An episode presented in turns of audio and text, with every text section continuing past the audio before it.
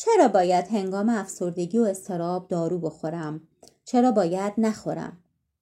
نخوری یا بیچاره میشی بدبخ میشی عادت می‌کنی به این داروها یه عمر باید قرص اعصاب بخوری. ولشون کن این دکترا رو اینا هیچی حالیشون نیست.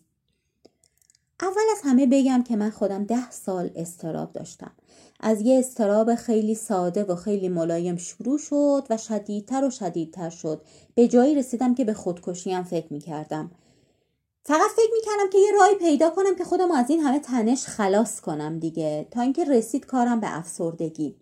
البته این خیلی هم چیز عجیبی نیست چون افسردگی مسیر طبیعی استراب همینه. یعنی استراب که شدید بشه و طولانی مدت بشه می‌رسه به افسردگی.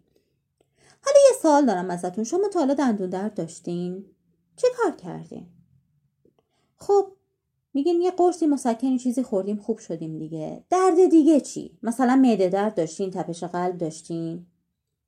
من یادم خودم وقتی می‌خواستم دفاع کنم چون شاغلم بودم خیلی کار داشتم. نمی‌رسم و نمی‌رسیدم وقت بذارم رو پایان نامم.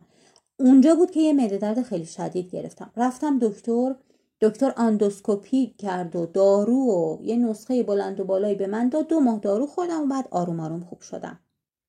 حالا اگر خودتونم تجربه نکردید حتما تو اطرافیانتون دیدید. کسی که فشار خون داره کسی که قند خون داره. مادر منم پرفشاری خون داره. 19 ساله که داره دارو می‌خوره. پدرم هم چند سال پیش دو تا از عروقش گرفته بود بالون زد الان باز شده و پنج شیش ساله که داره دارو می‌خوره برای قلبش. می‌دونم که شوهر خالمم بیشتر از 20 ساله که قند داره و داره دارو برای قندش می‌خوره. برای تنظیم قند خونش. ببین اصل قصه همینه. اگه بیمار بشیم باید دارو بخوریم تا خوب بشیم. اگه یه اختلالی داشته باشیم یه جایمون تنظیم نباشه مثل قند خونمون باید دارو بخوریم تا خوب بشه تا درست کار کنه. حالا یه سال دیگه. چرا واقعا ما فکر می‌کنیم که قلب می‌تونه مریض بشه؟ کلیه می‌تونه مریض بشه؟ چشم؟ می‌تونه مریض بشه گوش می‌تونه مریض بشه روده خون. خون می‌تونه تنظیم نباشه مثلا. همشون می‌تونن مریض بشن. ولی مغز نمی‌تونه مریض بشه. مغز حق نداره مریض بشه. در حالی که معده بیکاره غذا که میریزیم تو معده شروع می‌کنه به کار کردن. گوش بیکاره صدایی که میشنوه شروع می‌کنه به کار افتادن. ولی زانو مثلا ما نشستیم بیکاره حرکت که می‌کنیم شروع می‌کنه به کار کردن. ولی مغز چی؟ معدود اعضای بدن هستن که دائما دارن کار می‌کنن. مغزم یکی از اوناست. مغز در حالت عادی هم داره کار می‌کنه. مغز هم کارهای خودشو داره هم کارهای سایر اندام ها رو کنترل می‌کنه. حالا چطور شده که ما به این مغز بیچاره اجازه مریض شدن نمیدیم؟ اجازه اختلال داشتن نمیدیم. این یه باور غلط میاد که تو ذهن ما جا افتاده که اگه دارو بخوری برای مغزت کلا بهش معتاد میشی. من صادقانه بهتون بگم که ده سال دارو میخ...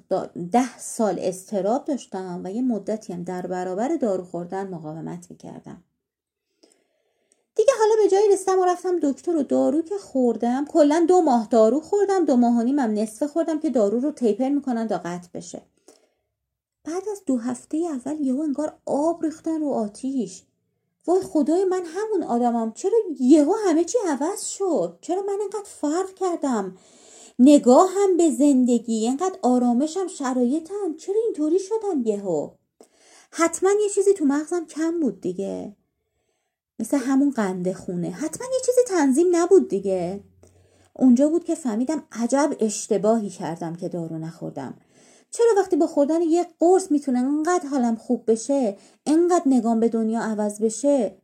چرا واقعا نباید بخورم؟ من وقتی معده درد داشتم روزی ده دوازده تا قرص میخوردم. هیچ وقتم نمی‌گفتم نباید بخورم و مقاومت نمی‌کردم. چرا به مغز رسید اینطوری فکر, فکر کردم؟ باور کنید من دارومو خوردم. دارومم دکتر قطع کرد معتادم نشدم بهش. اصلا فکر کن که معتادم بشی. فکر کنی چی میشه؟ هیچی نمیشه هیچی نمیشه. تازه میشی همون آدمی که قند خونش تنظیم نیست و 20 ساله داره دارو می‌خوره.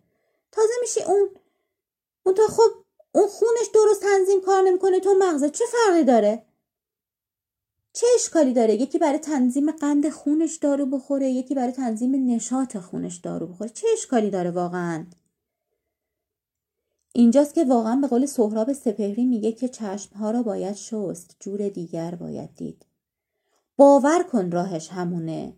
باور کن چارش همونه. چارش همون دارو خوردن است. این قفل با این کلید باز میشه. اگر کلید رو نمی‌خوای قفل همچنان بسته میمونه.